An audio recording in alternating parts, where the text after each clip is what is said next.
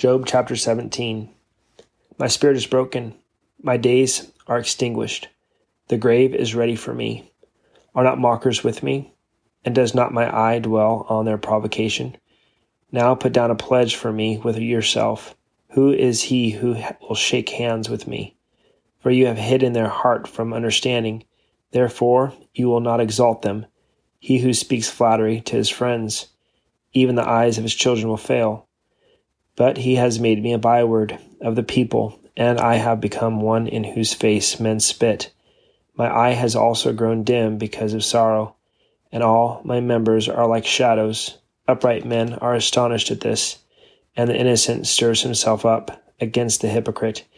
Yet the righteous will hold to his way, and he who has clean hands will be stronger and stronger. But please come back again, all of you, for I shall not find one wise man among you. My days are past, my purposes are broken off. Even the thoughts of my heart, they change the night into day. The light is near, they say, in the face of darkness. If I wait for the grave as my house, if I make my bed in the darkness, if I say to corruption, You are my father, and to the worm, You are my mother and my sister, where then is my hope? As for my hope, who can see it? Will they go down to the gates of Sheol?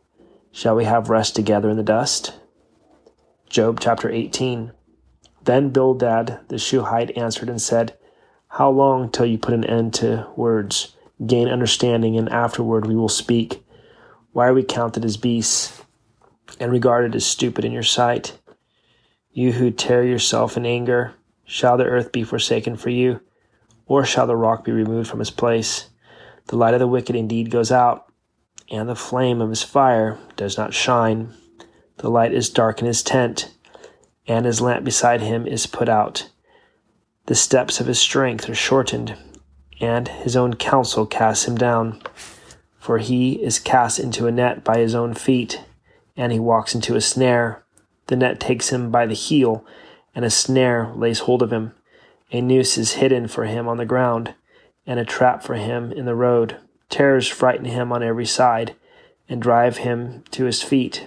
His strength is starved, and destruction is ready at his side. It devours patches of skin. The firstborn of death devours his limbs. He is uprooted from the shelter of his tent. And they parade him before the king of terrors. They dwell in the tent, who are none of his.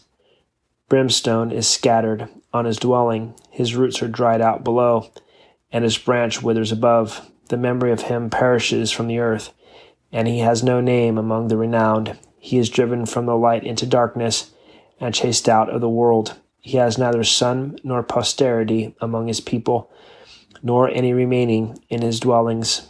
Those in the west are astonished at his day, as those in the east are frightened. Surely such are the dwellings of the wicked, and this is the place of him who does not know God.